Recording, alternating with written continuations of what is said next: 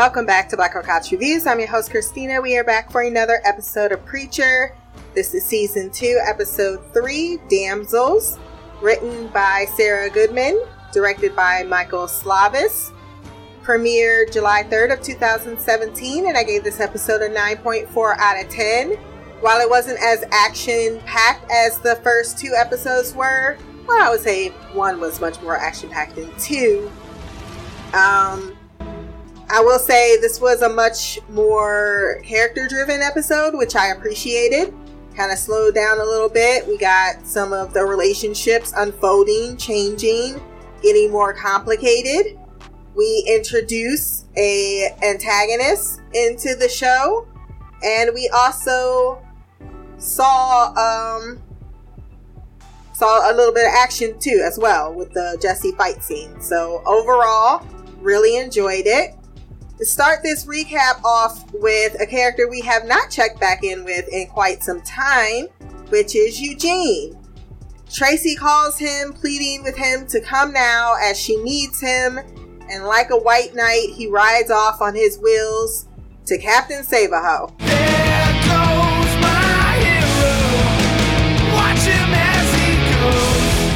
I like how the title played on the female characters in this episode we had Tracy, a damsel. We have Tulip, a little bit of a damsel in distress.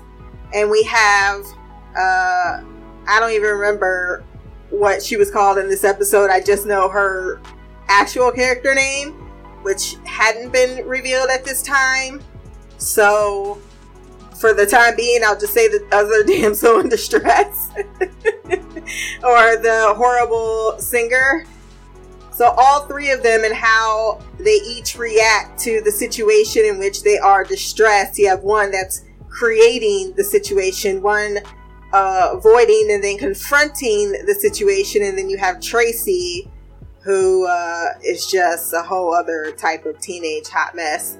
She is upset when he gets there that Tucker cheated on her with a five so she plans to kill herself. They ask you how you are, you just have to say that you're fine when you're not really fine, but you just can't get into it because they would never understand. I feel like this is something teenage girls go through a lot.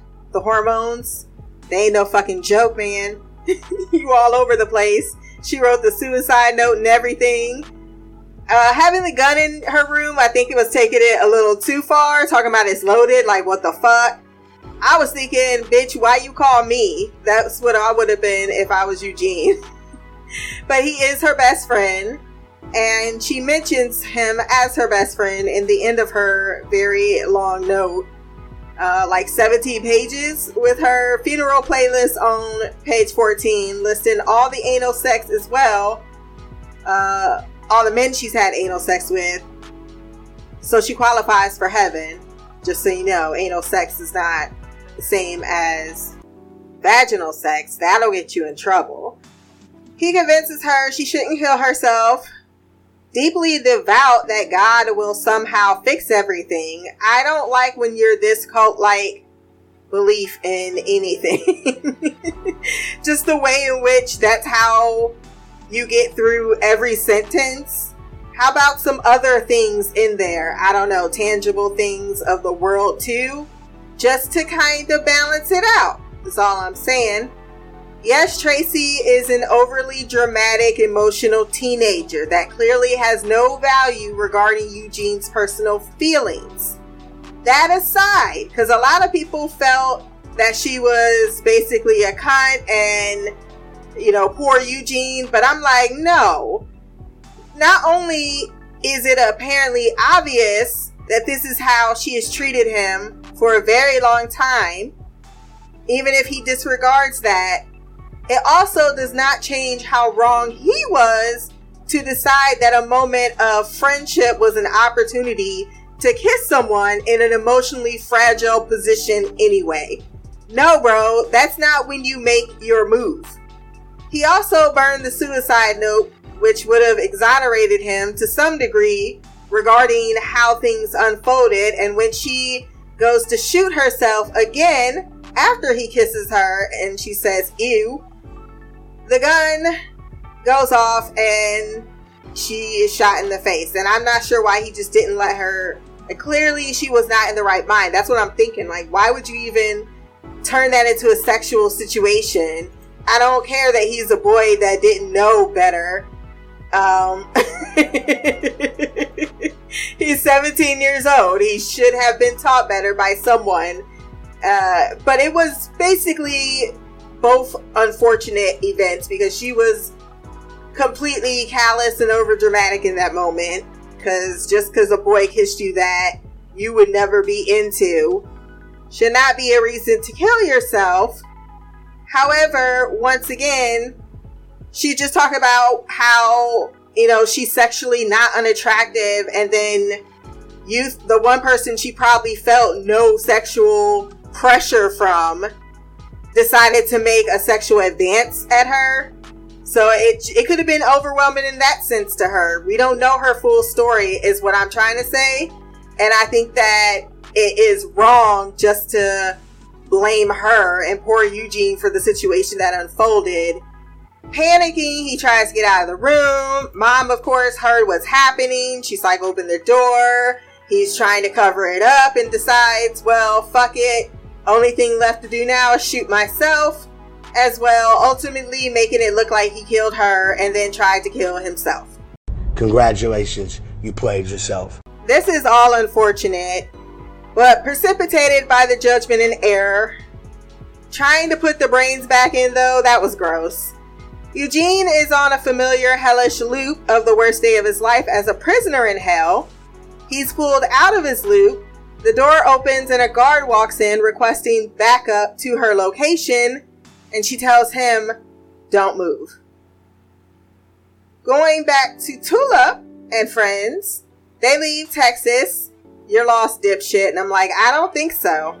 To the sound of jazz, with Tulip resisting that this is a good idea to go to New Orleans. But both Jesse and Cass are on board, seeing as the ladies flash their boobies for practically nothing. Tulip decided to drag Jazz for filth, equating the song that they're listening to over and over again to cats screwing at the airport under an ice cream truck. she ain't wrong. Jesse doesn't like New Orleans swamps as it's a family thing. What? What the fuck? But likes the city just fine. Now we heard his mother's name so I guess family mother's name is L'Angelle, and we saw that on a poster. So, uh, getting some more of Jesse's backstory. He then asked to drive, and she said, My car? No! Hell no! He tells her she's driving like a little boy. She's like, I'm going 50. Yeah, it's the speed limit. but this antagonistic type of relationship they have you know, they're so adolescent. She still is pushing against New Orleans because their only tip is God's horrid taste in music. It's like, I like jazz. I like tacos. Doesn't mean I go to Mexico. You've gone to Mexico. I didn't go to Mexico for tacos. I went to kill a man. That's my point. Cass in the back seat chimes in. I could go for a Mexi- Mexican taco right now. And I'm like, bitch, same. I'm so hungry. Tulip tells him he doesn't have to go to Mexico though to get one. Just like there's lots of jazz in Mexico. Mexa jazz. Exactly. no, no, no, no.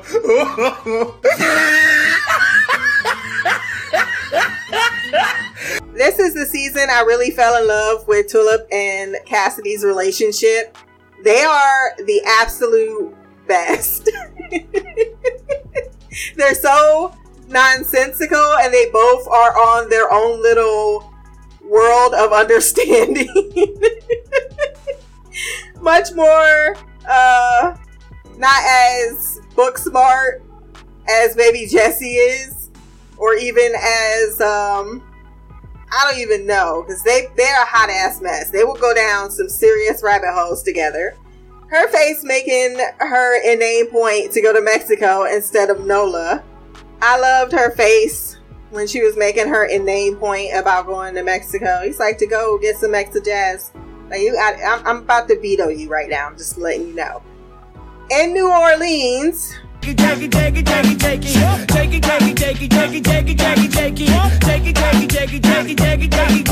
that is one place you will not catch me. Jesse tells them they have 187 possibilities. Seeing that's how many jazz clubs are in New Orleans to find God. Cassidy certifiably wears female clothing because that butterfly shirt I have seen on women before. I like the matching long coat aesthetic he has with Tulip. Jesse really just walk up to a bartender and said, We're looking for God. You're so dumb. You are really dumb. For real. To his surprise, a man says, All three of you? Before motioning them to follow him downstairs.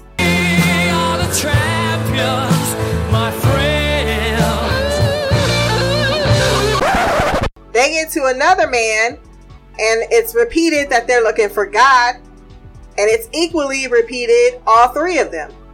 They are led through the longest maze of buildings to an old man who uh, is told they're looking for God. And Cassidy says, all three of us. who reveals behind a curtain a man in a dog suit with a woman holding his chain. The old man presents a tray with goodies like a dildo and some doggy treats, while Brother Man runs down the prices. Let the dogs out!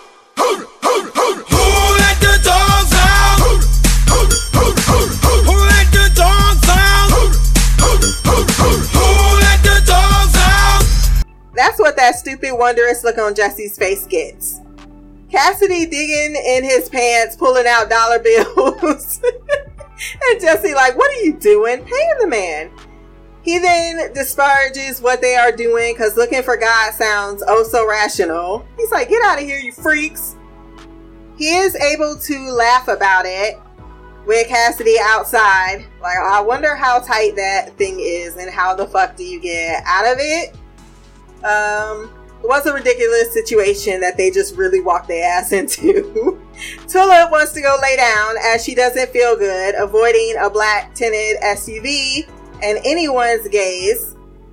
He takes her aside and asks, like, what's up? She clearly lies about her stomach ache. So it's a Sharpie pain thingy. And the way in which she is reduced to the emotional maturity of a child tells you exactly how emotionally mature she is as she doesn't trust Jesse with her issue, though he knows there is an issue. And instead of following her to demand what it is and insist upon being there for her, he tells her God is missing he has to go find him. Like, I got my shit I gotta go do. I need you to come with me and do my stuff. If you got a problem that you gotta deal with, then either you gotta tell me or I'm doing my own shit. Um, but I also think that he's torn between like he really should insist upon it, but he really don't want to because he wants to do his own thing. She says till the end of the world. He does not say it back. And she says, Don't be mad at me. And he's like, Why would I be mad at you? While clearly being angry. I hate when people do that. Like, just say what the fuck you're saying. But at the same time, you're not saying what the fuck you need to say. So, there is that. He's completely brushing her aside, though. Her needs to service his own, a Jesse Custer fucking trend. Cass hears that she's maybe going to find a motel. Jesse, not the least concerned, as this is part of their relationship, together but often apart. With him, not the least bit thinking about her safety, because to be fair, she is a boss. But everyone desires to have a safety net. And that's what her look was when she walked away, even though she is the one not giving in this situation. He chooses to go with Phil, uh, Philip Tulip instead, as they are staying with his friend Dennis, whose address he'll text to. Um, I almost call him Dom. Jesse. Cass also knows something is up, but isn't choosing to let her go deal with it by herself. Jesse goes to, well, he also has a lot more information since he was there when she killed the guy and helped uh, bury the body. So, in a way, he's reacting in a way in which Jesse would probably be reacting if he knew about the situation. But she doesn't trust him with that information. And I think that there's uh, valid reasons for her feeling the way she does. And because Cassidy hasn't really met this other side of Jesse yet, like she has, he's a little confused about why she would be so reluctant. Cassidy rather idolizes Jesse, right? So he's like, I don't understand why you wouldn't tell him. Wouldn't he do something about it? I don't think, like, even at that dinner table, that conversation, he left before those words were stated to Tulip. So he he's not aware of this other side in which Jesse treats her. So it will be interesting if and when he gets uh, a taste of that reality as she knows it. Jesse goes to the bar and asks for God, then a drink. When a smartass talking shit, he flings a drink in his face. Shut the fuck up. He taught him a valuable lesson. Don't talk shit unless you can back it up. Cassidy is like, I got questions. Tulip is like, I'm not answering any questions and stop talking about the man I murdered. But when she hides from a familiar black Cadillac in an alley, he says, We're on the run. Statement, not question. I love how he gets things from her by playing by her rules. If you don't tell me, fine. I'll tell you. She runs into Mrs. Barbaret, who seems really nice. So she walks away and says, Shit, maybe not. Dennis speaks French, has some very choice words for Cassidy, as in Tulip's words later, seems to hate his guts before being asked to stay at his place for a very long time. After a brief hesitation, he opens the door and lets him in. Cassidy has a brief attempt at conversation with the man, giving him half a bag of peanut M&Ms that he discards with disgust. Of course, fans know exactly what this relationship is. I can't wait for the reveal. He finds Tulip, and I mean fans of the comic, he finds Tulip who's pacing with a gun in her hand, and the way he looks at her. It's who you're meant to be. Cause you were meant for me. And you're everything I need. She's probably one of the bravest people he's ever met, so to see her in this state, and he says, You're afraid of someone, statement, not question, is really bothering him.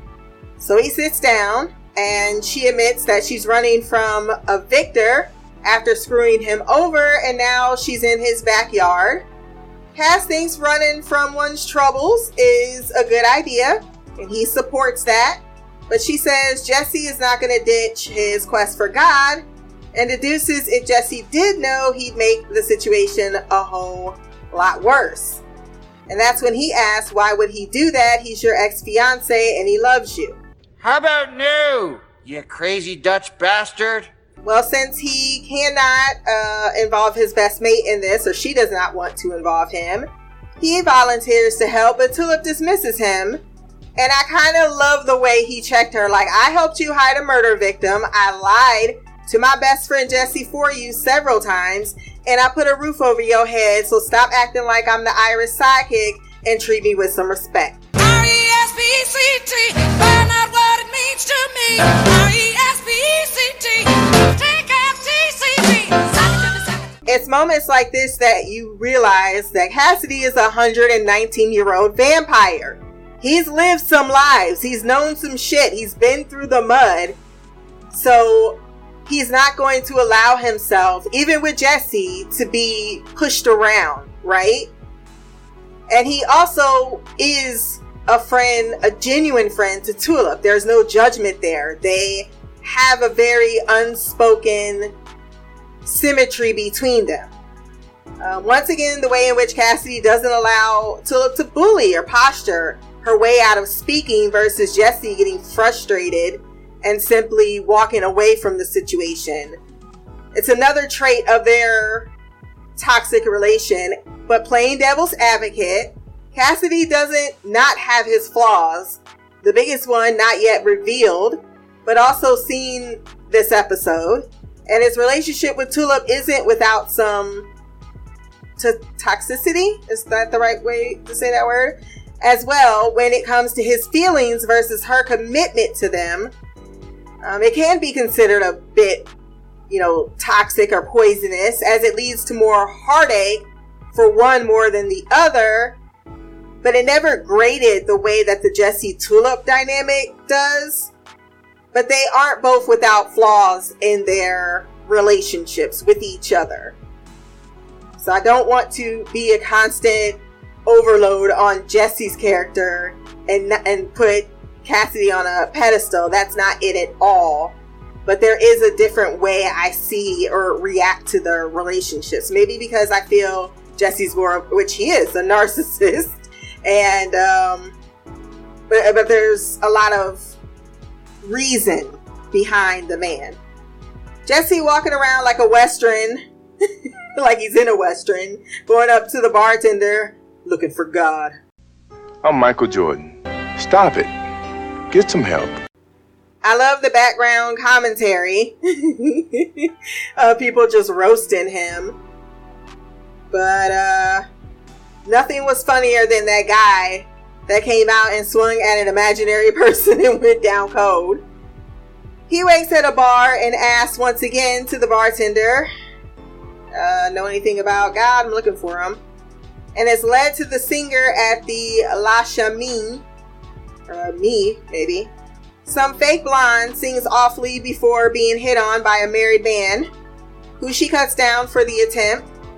She does flirt with Jesse, who wants to know about God. She tosses her drink at him and tells him to clean up, then meet her outside. She then randomly jumps into a taxi, clearly looking at him, that it soon ran off the road. Anyone else using their brain would have put one and two together, but we all know that Jesse's thick. Men in white kidnap her, but he uses the voice to stop the van. Ah! Somewhere the saint got a boner. Okay, let's get it. Bitch, let's get it. Or I should call him the Saint of Killers. um, how reckless is Jesse, right? You know, you know that your constant use of this power is pretty much be- uh, putting a bullseye on you. And yet, this entire episode, the entire time that he used it, was, well, it shows when he used it too, right? He's been humiliated the, uh, the entire night, right? He seems to be on a lost cause. He's feeling dejected in a way, and he gets the chance to to put his dick out, and he does exactly that with reckless abandon and glee, I might add. The fight scene was badass though, and done well by the actor, so kudos to that. I would say that is Dominic Cooper's saving grace, is his continued success in the fight scenes. He and the blonde escape into the night and back to her place where she, you know, slips into something a little bit more comfortable. And she also has a daughter named Gracie. She mentions a super secret religious fascist organization with designs on world domination.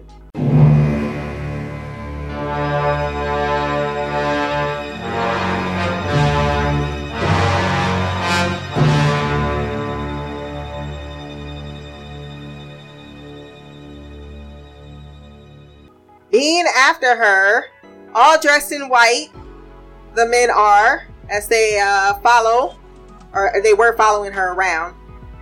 I said that really backwards. I meant to say the men that were following her around were all dressed in white. There we go. and that she had been told by a dead man that God was missing. This scene is very telling of Jesse's persona. He is eager to play the knight in shining armor. You know, the minute she's giving some fake ass tears, he's all like, I'm here. Something Tulip, to be fair, doesn't allow him. Maybe because he takes it too far and I don't need a fucking John Wayne. He's completely rock hard for the adoring damsel, easily giving up that he has the power, and furthermore, delighted to prove his significance, worth, competence in that moment, despite the fact that it places not only himself but his friend and lover, Immortal Perel. She leaves for the airport, and he's confident he'll find God and even more enamored of his newfound cheerleader. Uh, I, it's not even her, it's the cheerleading, right, of his mission, seeing as he has tangible proof now and he saved the day. He was one of the good guys, quote unquote, even catching a secretly desired kiss from the damsel in gratitude. He's the perfect cowboy playing out his hero's tale in this moment. This is the affirmation he wants from Tulip, the woman in some ways he wants Tulip to be, despite also desiring everything quote unquote bad about her. So when she calls, he's irritated as she isn't on the mission with him, supporting him the way he wants her to be, despite her having no real interest in said mission. But she is there. She was trying to be supportive of what he was doing, even though she's not like emotionally invested in it. But her secrets are clashing as well as Jesse's, though. Because keep in mind, right before the call, he also was looking at a poster that said Angelville, and that same symbol is tattooed on his back. And he heard a familiar cranky noise. So that also paid some, uh, played a role, I should say, in his irritation. Tulip can't say what she wants to because she knows Jesse will judge her. To be that reluctant to open yourself to shaming is due to her constantly being shamed almost her entire life. Everyone around her seeing her as a stain. And she has this paralyzing fear of Jesse doing the same thing. And that fear is justified when you go back to season one and you see, when you hear him say, you know, you're an O'Hare. He tosses that in her face. But he's frustrated that something's going on and all she wants to talk about is cereal and Pop Tarts instead of the truth. I did like the acting in the scene between both of them. Cass's love is unconditional, whereas Jesse's is built upon layers of love and sometimes hate between Tulip and Jesse. And I think that's what separates them a lot. She leaves to go get some smokes with Cassidy concerned and offering to come, but Tulip is oddly complacent. Back in hell, Eugene finally moves and realizes his door is unlocked. In the hallway, he hears screams and a German voice. A familiar mustache villain emerges. Shit, it's a dinosaur. Hitler is being played by Noah Taylor. I love the actor Noah Taylor. He played in this movie called um is it Lathe? L A T H E. It had uh, Lisa Bonet in it. It's a really good movie. You should watch it. But he's been in a lot of other things as well. I think that bringing Hitler in the show um, is an interesting idea, especially next to a cupcake like Eugene. While Jesse is listening to jazz, despite never listening it, uh, t- listening to it a day in his life, probably only into it now because it gets him closer to God. The woman he saved turns out to be part of the same organization she claimed to be running from. The entire thing was a damn setup to verify what he has is legit. So he allowed himself to be absolutely caught out there. Congratulations, you played yourself. Jesse's file is sent up to the Sampson unit. On the desk of one Herr Starr, who stands in an office with a lot of clocks. That bald head also bought the map Tulip stole back in season one and was also watching that snuff movie. He also has a pretty deformed eye. The jazz man that uh, Jesse is chilling with, he finally asks, You know, I'm trying to figure out what this song is all about. It means the end of the world. Tulip goes to a laundromat of all places to get some smokes and exchanges a hundred dollar bill for a five dollar bill to that guy's absolute delight. Like she really don't know math. To buy said smokes, Victor's squad shows up in the dozens and they call the man himself to confirm they have her. And that is how we end this episode. Who is Victor? I think we're gonna find out since it's the name of the next episode. Are we gonna run into people from Jesse's past? Possibly. What is this new antagonist organization that clearly has a lot of clout to actually bring in a baby as a prop? I almost thought that baby was fake, but it was not. It was a real baby. I figured Jesse must have seen the baby when she took it out. But for some reason, I really thought in the back of my head that was a fake baby. I completely forgot it, they used the real one. She tossed that thing like L. Next time, get me a dog. But uh, I can't wait to see what is going to happen in the next episode. There was also a file on Herr Starr's desk that said pig. What's that all about? I think we're in for some craziness to unfold. What is Dennis's deal? That also is a question that has yet to be answered. We do have feedback, so let's jump into the mailbag. Hey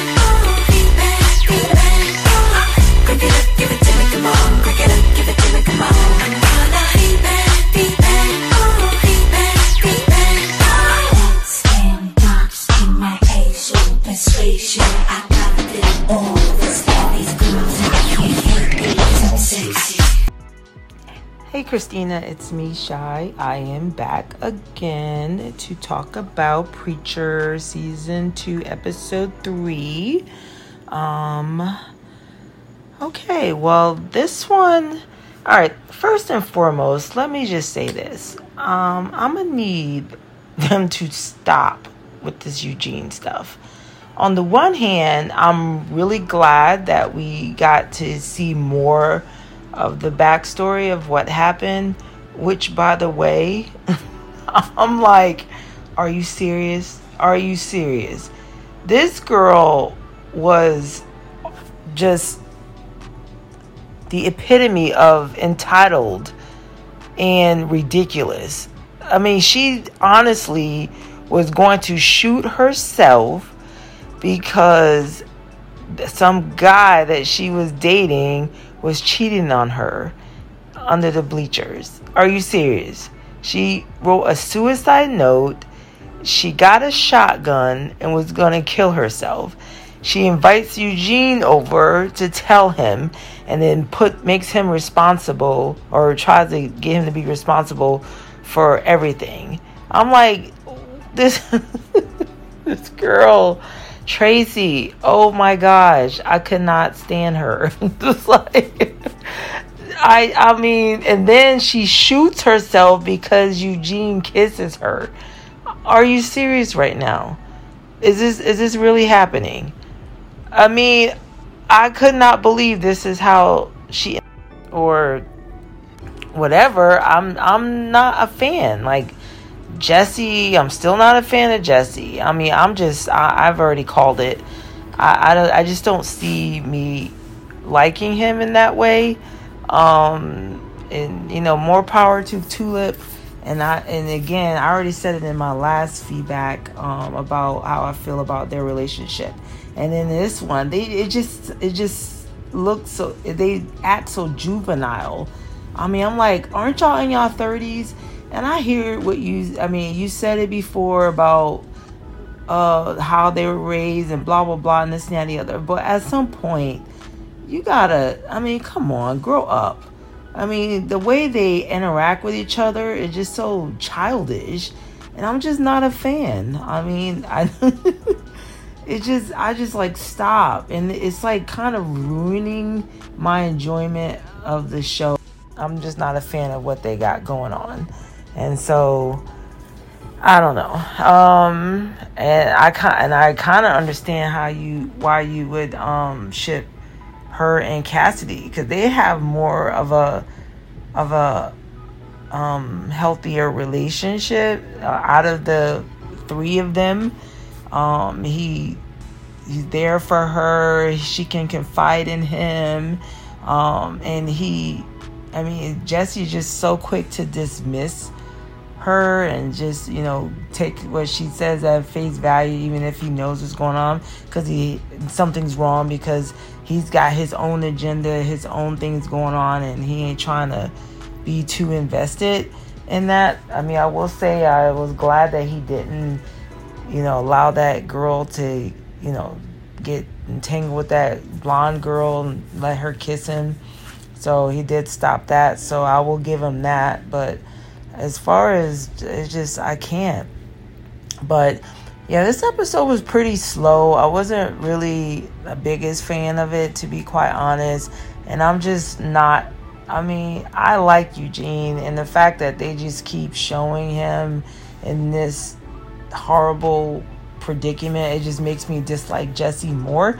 I mean, he is just so devastated. It's like, and then um, and to know how he ended up there.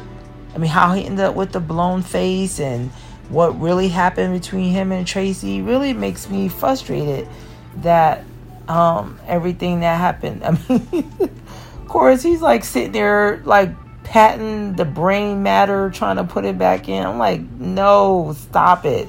Just you have the suicide note. You have you know this her her fingerprints on the weapon. It's like they're going to believe what you you know what you said happened because she said she's killing herself. So uh, I guess in a moment, I, I mean, I get it. He's a kid in a moment of panic. He wasn't thinking that logically, but I'm like, dang, um, he would have been fine. I mean, he kind of went overboard with. Um, but I guess with the way that town is, well, we did see how that town is. They're not very. I mean, he's more one of those. Um, unpopular type kids. So I don't know.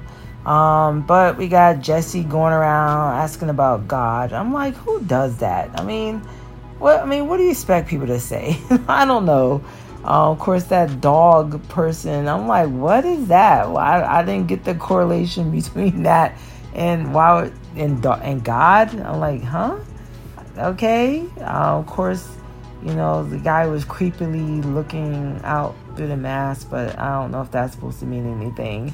And then, of course, we got Jesse continuing to use his powers, even though he knows that by using doesn't. I think he knows that using his powers is what what attracts the uh, attracts um, a killer of saints um, to him. So that that's just doesn't make sense.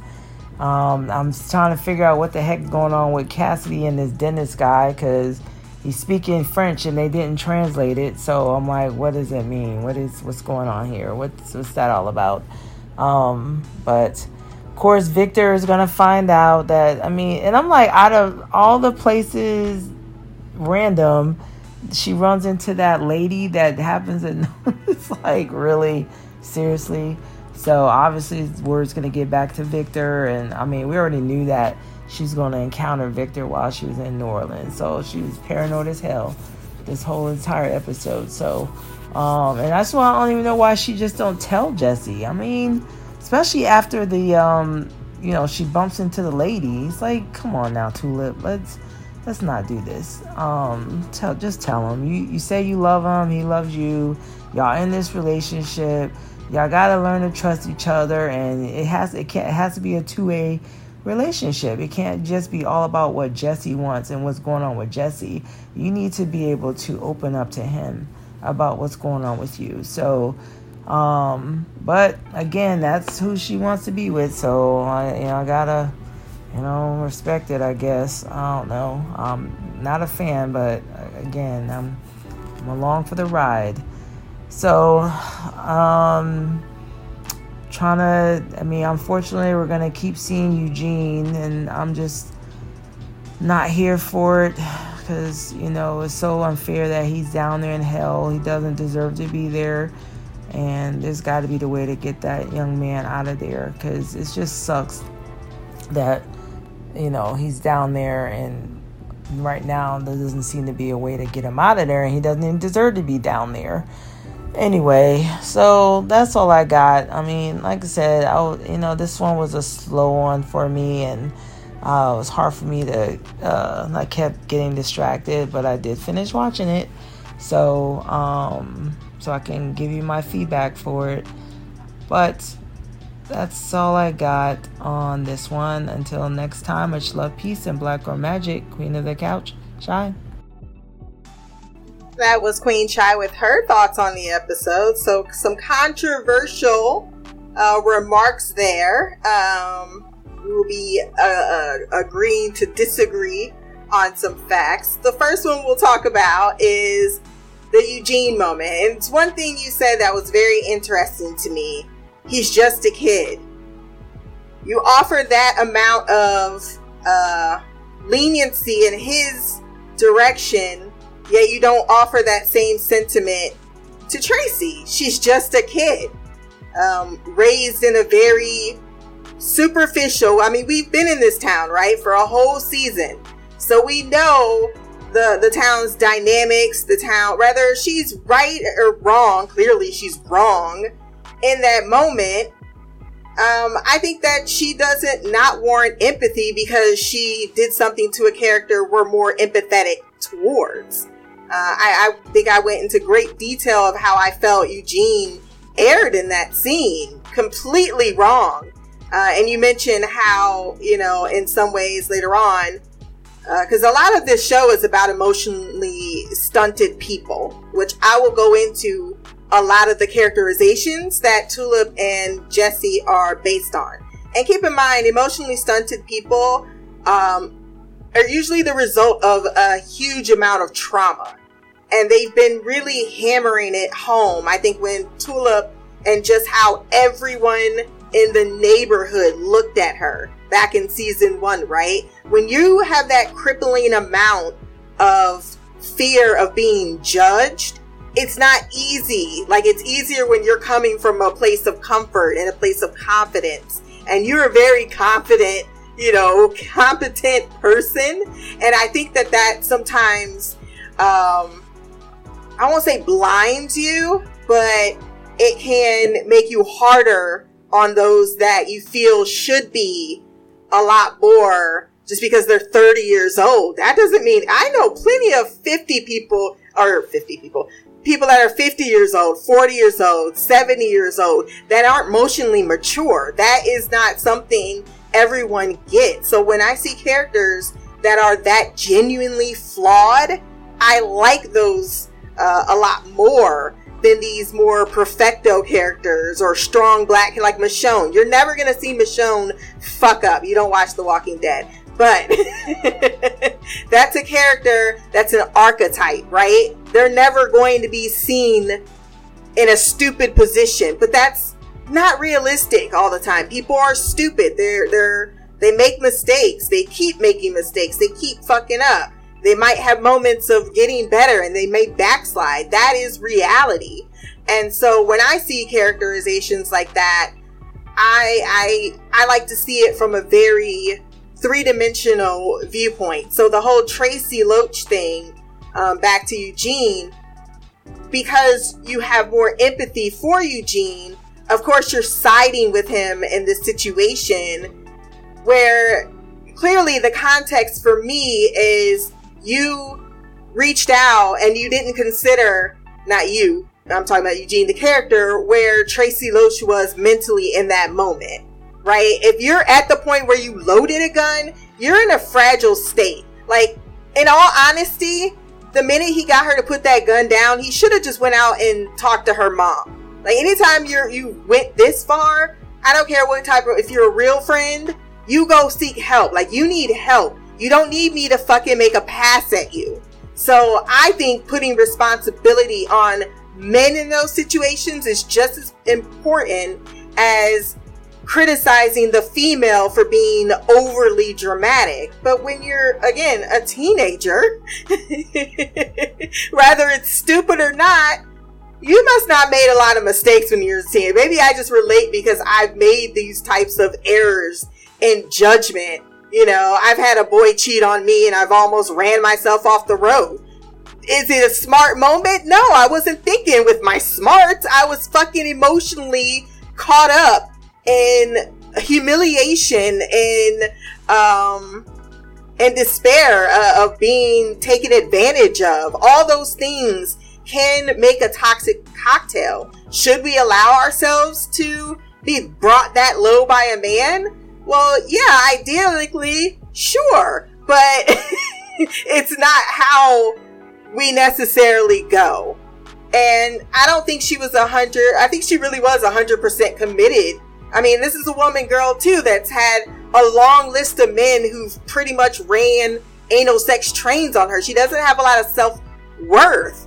So I just find it very interesting because uh, I, I heard a lot of men discussing this but from a female's perspective as well, to see it from that way versus really understanding Tracy's mindset in that moment, whether you agreed with it or not.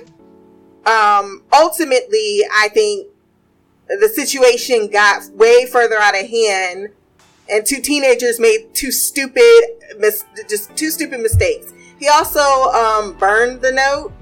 He put it in the trash and set it on fire which i thought was stupid as well um, and he also put his fingerprints on the weapon because he, he grabbed it before it went off so it, it could have been she would have been putting it up to her face and she may not have even pulled the trigger she may have just was you know, it's stupid all around.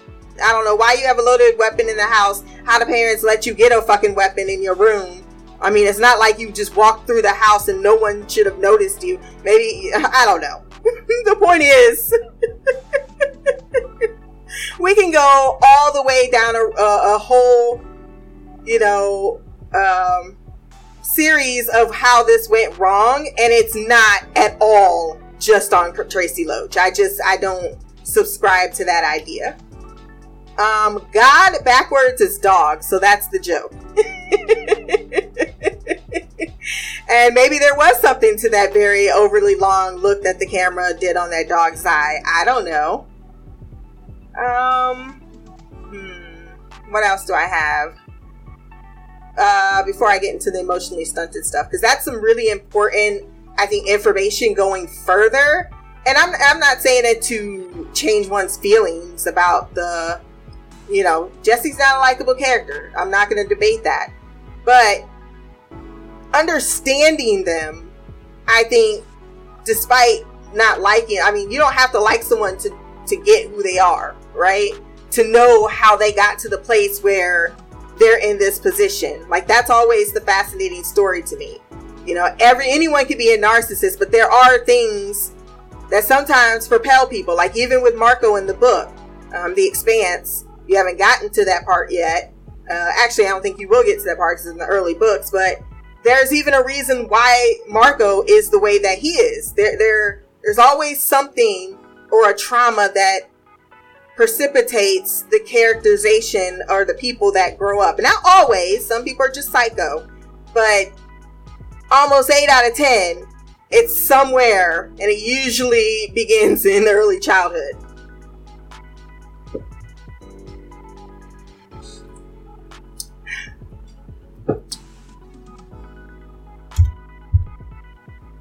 So I am behind on my French lessons, so I have no idea what Dini said. Um, when you find out about Victor, well, I guess they did bring it up in this episode. Victor is kind of a big deal in New Orleans, so if she is associated with him, she probably has easily recognized him because, you know, he's, she said this is his backyard. So anyone that says this is his backyard and it's got 20 people that show up at a laundromat and everybody just dip out, that's someone with a lot of sway over the power of the city. So probably someone with um, a recognizable persona and her association with it, with him, made her then recognizable. Hopefully that made sense. Um, so I am going to go into being emotionally stunted because it isn't something you can. Because I know you said I get it, but they can grow up out of it. That's not. that's not how it works. it is very much a syndrome. Um, it is not. It, you don't grow out of it. It, it. When you're emotionally stunted, that means things didn't socially go well for you in the way in which you were raised behaviorally. So. Um, uh, let me read through a few things because one of them was really good. Uh, here's one emotionally stunted men act as if women should serve them. They take in their relationships but never give back. I think that sums up Jesse pretty much um, completely, right? So he's in a, and he's emotionally stunted, and she is as well. They often get offended, angry, or taken aback when something isn't done for them despite them having no claim to the things that they want. They throw tantrums when things don't go their way. So these are things we've seen in, in Tulip, you know. Um, I think we got they get defensive and argumentative, which is watch what we watched unfold between them. Um, they have very little accountability. They rarely think about or think anything is their fault and instead blame everyone around them for everything that goes wrong. They even scapegoat. Now that is Jesse. I would say Jesse shows a lot more profound negative aspects of an emotionally stunted personality than Tulip because Tulip is around her self worth, whereas Jesse really has been through some fucking shit. Like, I, I don't want to understate that. Um, and I think because you haven't seen it in the show, and it may, it, it's not meant to change your mind. Don't think that. But it, it informs heavily why he is the way he is. And he is an archetype of that's why I don't didn't really want to call him a narcissist. I am. I know I've thrown that tone uh, term out quite a few times actually, and it's not actually true. He's not a typical narcissist more than he is emotionally stunted. Those traits they do have similarities to them because they can also be very selfish. They think about themselves. So of course you see the similarities, but it's a lot of other things that um, are better diagnosed or he's better diagnosed in. Um, so yeah, that that's their relationship. Now, what causes this emotional? Actually, a lot of things. It's not really tied to only trauma. Um, it can be. It's usually in like these aren't just one flat diagnosis. It's usually um, coupled with many other diagnoses. I, I think that Jesse might be slightly bipolar as well. Um, just due to his mood swings and that something is volatile emotions, the way they he strikes out at other people. Um, so I think he has a borderline personality, or not bipolar, borderline personality is what I meant. We are not Dr. Phil, so I'm not going to pretend I'm an expert on these type of things, but I do recognize where they they feel very familiar, not only in the context of my own life, but in what I have. Like, I'm hugely interested in psychology. I read a lot about emotional behavior. Um, I, I continue to read up on narcissism, which is a hugely fascinating subject. So, seeing these people immersed in, in kind of navigating their trauma is more interesting to me um, and why this episode probably wasn't as slow as maybe you may have uh, perceived it. But I look forward to continued thoughts about how you see both both of the characters. I know you're not shipping with me with the Cassidy, but I think that what unfolds between them is is very deep relationships in different ways. Um, yes, Tulip and Jesse can grow, definitely. There, there is, there, there's no debate that there is um, opportunity for growth between them if they're committing to each other, uh, which they really want to, and they they are to a, a great extent. But I think that um, there's still a lot of unsaid things stemming from that childhood event and what happened that kind of poisons the air of the relationship. And it's not only that. Keep in mind, some things happen that you have not seen yet. So, um, I am a little bit speaking from hindsight. So, I totally get where you're coming from.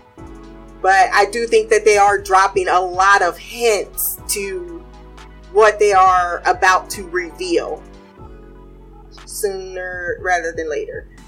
Um, if you want to send feedback for our next episode, blackrockcouch at gmail.com, or you can leave a comment below on this podcast. My social media will be there as well. Remember to like, share, subscribe. Until the next time, peace, hair grease, black magic.